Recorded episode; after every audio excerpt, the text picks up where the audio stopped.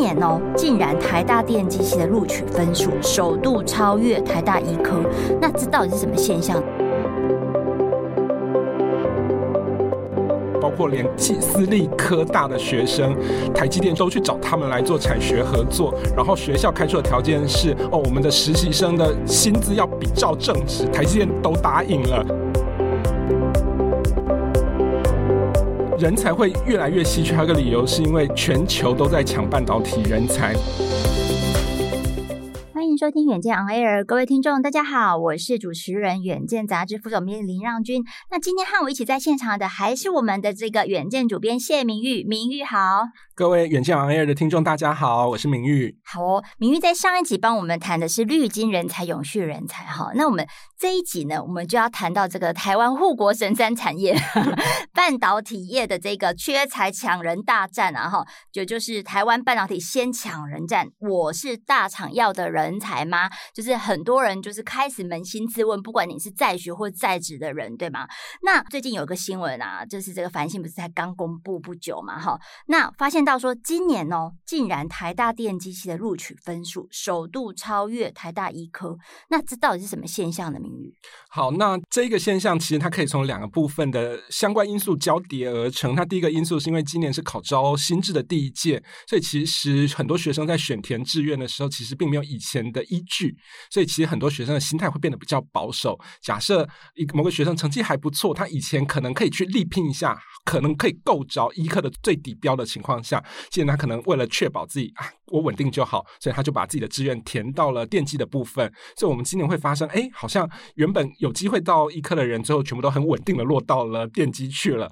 所以看起来就变成台大电机的分数，哎，居然首度超过了医科。所以这个现象可能到了明年，当有了第一届的成绩可以做依循之后，那明年可能又会翻转过来。不过，这也并不表示电机其实是一个意外而窜生出来，因为台积电所引发的半导体人才需求，今年真的。非常非常非常的热门跟重要，那这个部分的人才需求的量之大，而且对于起薪不断的增加的状况之下，其实很多人会觉得，哎，与其去力拼医科，那。接下来，因为疫情的关系，医科好像风险也不是那么的稳定的情况下，那还不如抢进电机，进入半导体产业，成为新一代的科技新贵、电子新贵、半导体新贵，或许也是一个很稳定的未来模式。所以，其实台大电机它其实，在种种原因交叠之下，它就变成很多人的第一志愿了嘛，是的对不对？那刚才那个明玉一直一直在谈说，这个半导体这个缺工或者缺材的情况是很严重的。其实我们看那个呃一零四哈，它这个最新的报告，它就盘点到四月份的时候啊，它就是整体。的这个工作机会是破百万的哈，在他们这个一零四的这个资料库里面是破百万的这样的一个新的职缺开出来。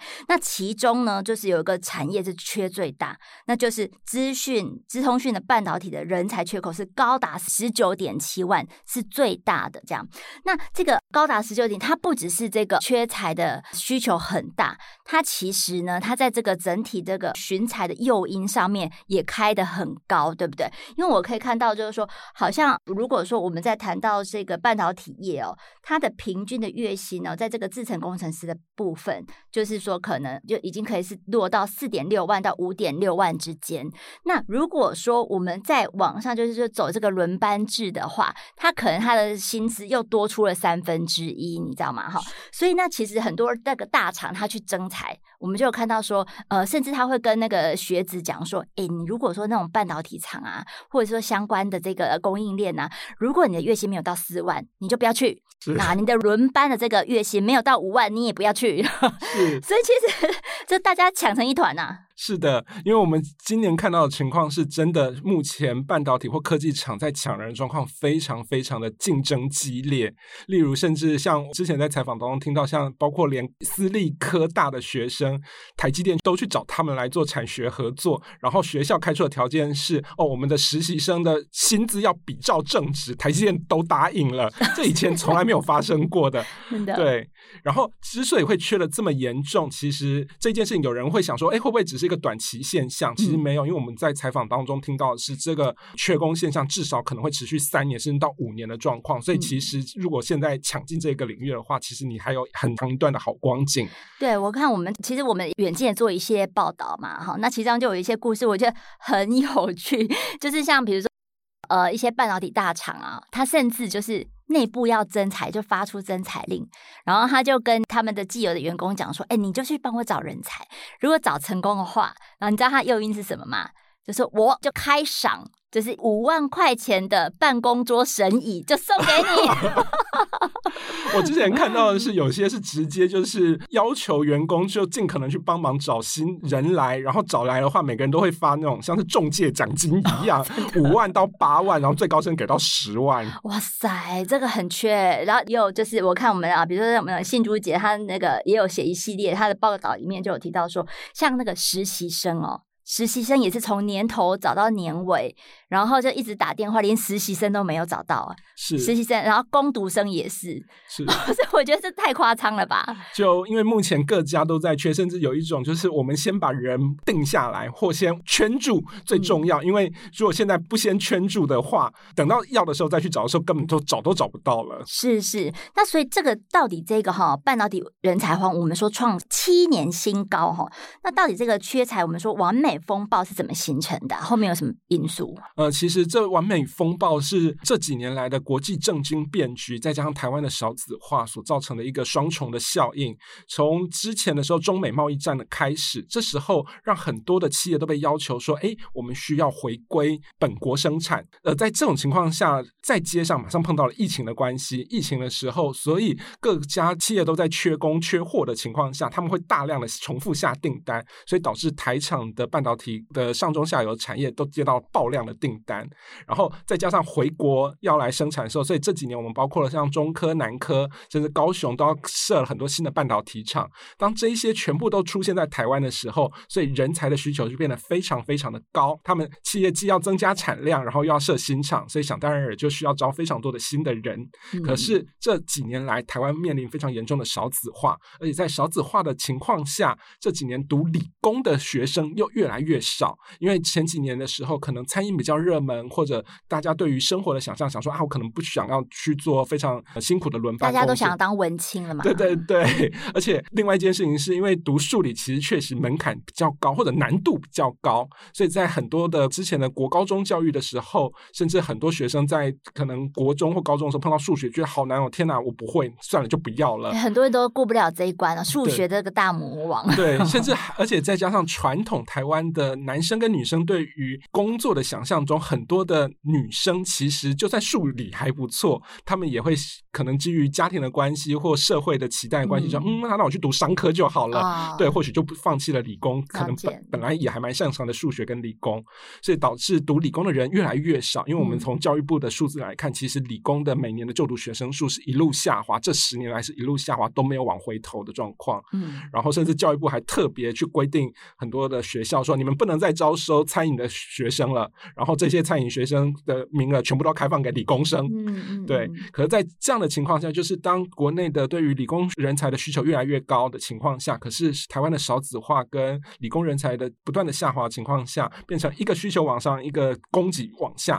就创造了非常大的破口出现了。了解。那而且你知道，我们其实这个我们说这个护国神山产业半导体业哦，它其实上中下的这个产业是非常庞大的一个。基础的，就是，但它全面在缺人哦。我记得我们其实，在远见四月号里面也有盘点到，就是包括说上游设计的这个 IC 设计业者，然后中游制造像是台积电这个晶圆制造业者，还有下游的封测，像是这个日月光这样的一个业者，他们其实哦，所有的工作机会，如果你拿今年的第二季去对比，然后这个去年的第二季，它的工作机会都全面的上升，大概是四到五成左右。所以这是表示说，这个缺口我们本来人已经很少了，但是要开出这么大的职缺，所以就是大家就是呃上游抢中游，中游抢下游，你知道？是的，因为其实因为。半导体的职缺或半导体人才，它并不是单一个，好像有一个人就就可以做完一整个半导体晶片的概念。它其实是从上中下有人需要来做设计，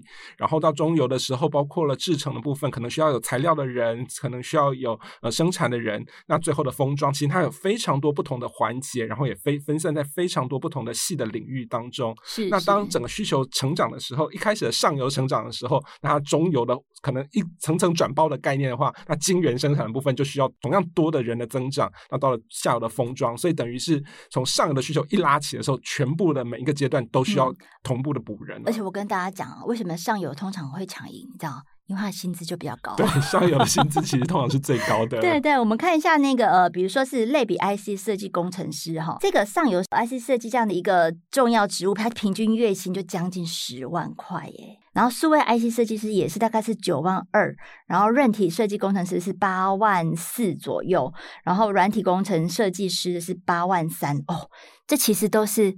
非常令人羡慕，是不是？对，其实这是已经在台湾是一个非常相对的高薪。可是另外一个原因，这这几年台湾的人才会越来越稀缺。还有一个理由是因为全球都在抢半导体人才，包括了可能像新加坡、日本，甚至中国都在抢的时候。其实我之前去年的采访的时候听到的是，看起来开出了将近十万的月薪，国外是用三倍在抢人。哇！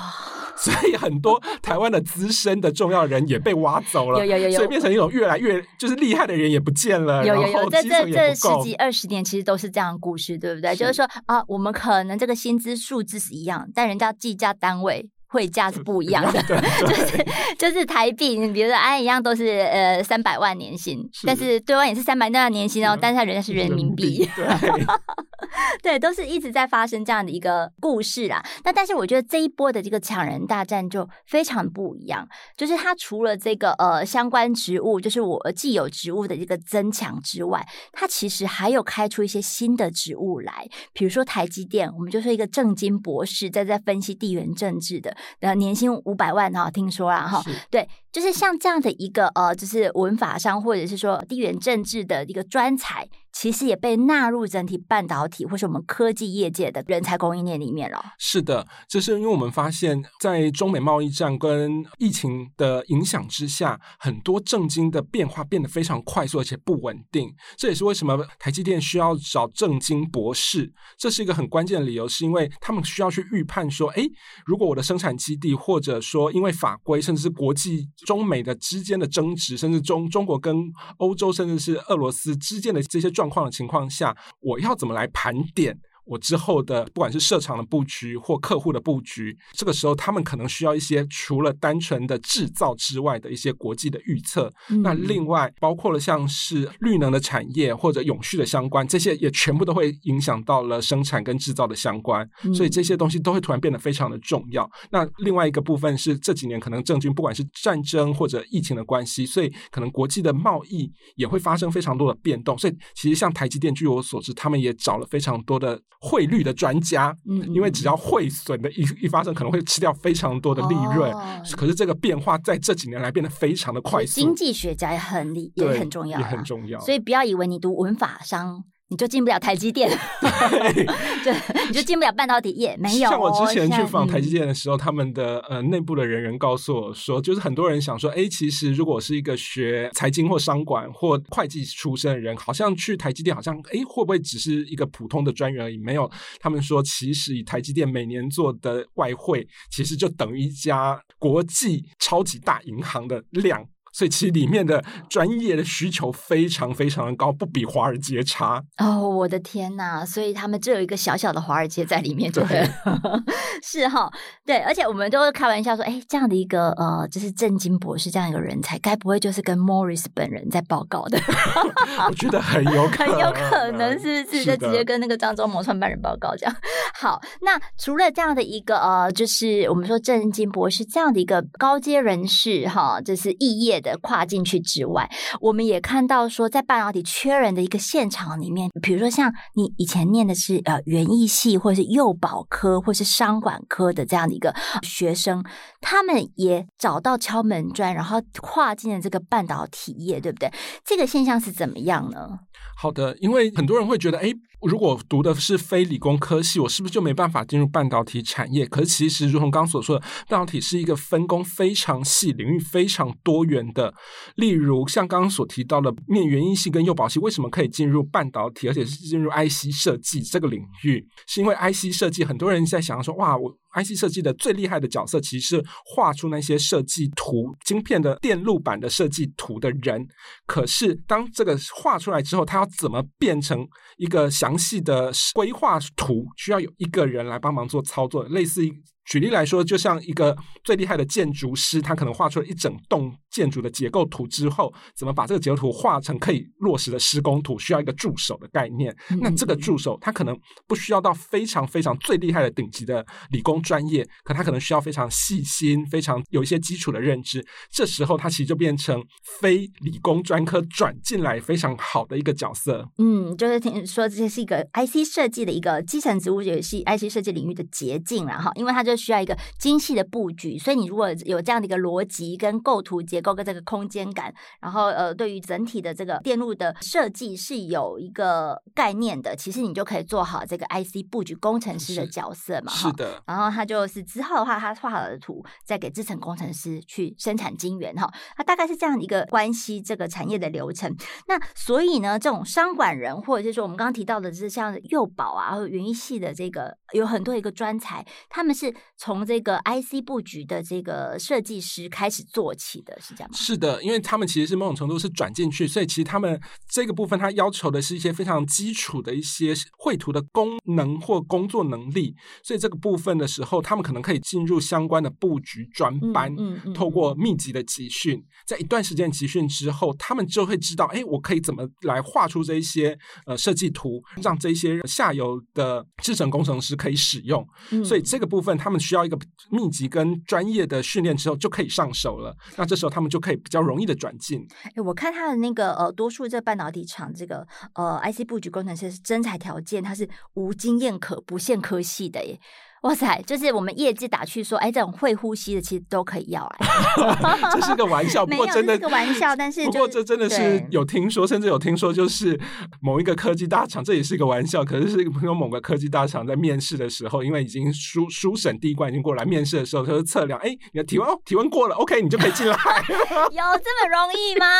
因为已经书审了，其实基本上书审的能够愿意来的都要了。好好好，就是这表示他那个虚才恐惧啊，哈，不是。说真的，那门槛那么低，没有没有。其实我们有很多的产业专班，像刚才明玉有提到的，像有呃有一些是呃跟大厂们合作的，什么二加二 N，就是日二专家夜二季的这个封测产业专班，其实都在教育现场，我们慢慢都可以看到，对不对？还有就是说，呃，我们有看到一个一些大专院校，它在成立半导体学院。是，所以这个教育现场他们都做什么准备啊？教育现场因为业界的需求非常的高，可是因为每个业界所需求的专业又不太一样，因为就如同刚刚所说的，半导体的制成非常的复杂，所以很多学校都会跟不同的业界设定专班，那针对这个企业所需要的内容来设计课程，甚至由他们来派出业师来来直接教导学生说：“哎，我们之后呃学生进入企业之后，他们会需要哪些技能或做哪些设计的部分？”所以学校很。多学校都开出了类似的跟特定企业合作的专班，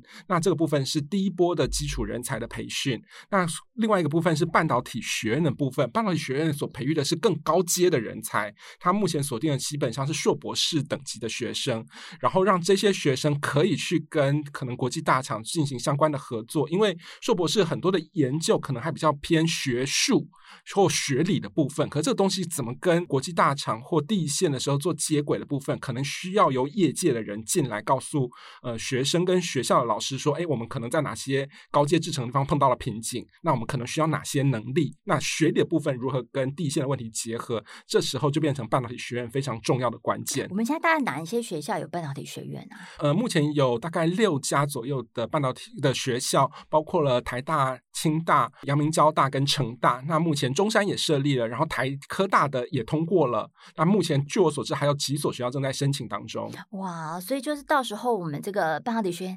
它也会变成是一个规模很大的一个学门学派。是，对。好，希望就是可以补上这个，不只是台湾呐、啊，还有就全球这个半导体供需的人才缺口了哈。好哦，那可是呢，我们现在在这一波的这个半导体的人才荒里面，也看到说，以前我们大厂，诶，大厂听说也讲求门当户对，就说台积电它其实列入它的 A 级的这个人才供应链的学校，其实是。有高门槛的。是的，因为其实因为台积电毕竟是护国神山，它所有人都想抢进的情况下，他以前听说他以台成清交为第一优先，嗯，甚至是，是 A 级班，对 A 级班，就 A 级的最最顶的顶大才有办法进入他最核心的一些征才的缺口进来。可是随着这几年的人才荒的情况下，他开始慢慢放宽了。因为像今年我们来看到台积电的到学校所办的求职。活动里面，我们看到了很多以前没看过的学校，例如除了基本上的台城青椒之外，他也去了，包括了呃，像是中原，去了逢甲，去了元智，甚至去了台科、高科、北科这些以及科技大学，这些他们都去了。哇，这么多的哎，哇塞！那所以那像这些技职科大，其实也是被列入了这样的人才链里面的啦。是的，哇塞！那可是如果说我们现在哦，就是听到这里，很多的这个可能呃上班族，或者是这个我们还在这个大学大专院校里面的学生，会想说，如果我真的想要进半导体业的话，可是我又不是这个半导体学院里面的，或者是这个技职专班里面的话，我应该要怎么样培育自己啊？了解，因为其实半导体相关的职缺非常非常的多，嗯，然后非常多的不同的角色其实都有机会进入半导体产业，就表示说这个人才的破口也是切角很多啦。对对对，就是很多人以为就是进入半导体产业就只能去当 IC 设计师，这是最顶的部分。可是其实在这个部分，就像刚刚所说的，连幼保或园艺其实都可以进入，就是布局工程师这个角色。所以其实包括了呃制成的过程，或者说是呃 IC。设计，然后软体设计、韧体设计、硬体设计，然后或甚至是业务的部分，其实半导体都有非常多的需要。哦、那这个部分的时候，其实最重要的关键就是，呃。你在你自己的专业，你去思考说，或者是在学校的时候去找老师询问，或学生学校都会开出相关的规划跟课程，告诉学生说，哎，其实，在未来的你的专业应用上面，可以跟半导体产业里面的哪些领域有关？嗯嗯嗯。那这时候你在选择的时候，其实就可以看到某些方向。那这时候透过把这些课程补上的时候，其实某种程度你就符合了半导体征才的第一个门槛了。对，因为其实啊，就是我觉得明玉提醒很好，就我们其实，在既有的这个呃，比如说半导体的需求跟领域里面，我们去找机会、找破口之外，其实我们上一集谈的就是永续人才，对不对？我们也可以去对应到说，哎，这些呃大厂它可能以后要走的是 ESG 永续的这样的一个风潮，我们也可以从这个绿色人才的角度去切入啊。是的。因为包括了，其实绿色人才对影响最大的产业，第一名可能是传产，第二名就是高科技，就是半导体业。因为其实他们在过程当中会产生非常多的碳排，而且这些碳排的国际要求甚至还远更高于传产。所以在这种情况下，那其实如果甚至很多人，其实如果你可能学的不是理工，可是把自己的能力加上永续的话，其实都会变成。半导体产业非常好的敲门砖，哦，就是自己去 plus 就对了啦，找到一个核心的亮点，我们就是从呃这既有的领核心职能出发去找亮点，然后 plus 起来，可能我们就是变成是自己超前部署，成为这个大厂未来的需求人才了。是，哎，那不错不错。那明玉还没有什么在要帮我们做提点的呢？最后可能做一个提点，就是大家对于半导体可能真的不要想象，就是它是一个只有哪些特定人才能够进入，嗯、就是。如同我去访很多的半导体相关的产业的人资主管，甚至是呃行销专员，他们告诉我的是，其实半导体这个产业里面需要的人才非常的多元。那不要帮自己做先天的设设定，嗯、甚至像我之前去访台积电的相关的人员，他们告诉我说，很多女生会觉得啊，可能去半导体业务，那我是不是就要轮班？是不是就没日没夜？那我干脆就不要去了。或者说，哇，是女生，如果看感觉半导体里面的工工厂里面都是男生，我是不是进去以后？后会适应不良，那算了，我就不要去了。他他应该要很乐观说，哦，那我可能就是 众所期待被追求的一个第 的一个明星啊。对，可可是其实，朱红那位台积电嗯、呃、高级主管告诉我的，其实。整家公司里面有非常多不同的职缺、不同的需求，所以其实不用帮自己做预先的设计，不如都先去敲敲看。嗯、其实很多时候你会发现，那个路比你想象中更容易进入。而且我跟大家讲哈，现在其实是呃呃，我我们讲说，它现在叫叫什么？卖方市场对不对？人力市场里面的卖方市场，也就是说，我们可能让人才，呃，就是需才恐急的情况之下，如果你够 qualify，其实你也可以加价，对对对，就是整个 package 可以谈到比较好，对，所以我觉得可能大家都对自己有信心一点，然后也更勇于去开口。那可是我有一点点小担心，就是说如果大家都往半导体这部分去集中，那我们现在的这个传产跟服务业，它的这个它的人才荒就更严重了，对不对？这是一个联动效应，对，这是一个联动效应，因为台湾的总人数就这么少，对。对，所以其实当半导体产业在对其他领域在争抢财的时候，真的会影响到其他的、嗯、呃产业在争财，因为像我目前听到的，像是呃服务业，其实就发生，哎，他们发现他们也找不到人了。嗯嗯，所以各行各业都面临到加薪抢人的压力。是的，哇。好哦，所以你是人才就绝对不怕啦，是不是？是 今天非常谢谢明玉。那如果你想要了解更多的细节，欢迎参考我们的资讯栏的连结，或者上远见的官网去看我们的杂志列表，阅读大学入学指南的相关文章哦。然后也请大家每周锁定远见 On Air，帮我们刷五星评价、订阅、按赞、分享、留言，让更多人知道我们在这里陪你轻松聊财经、产业、国际大小事。下次见，拜拜，拜拜。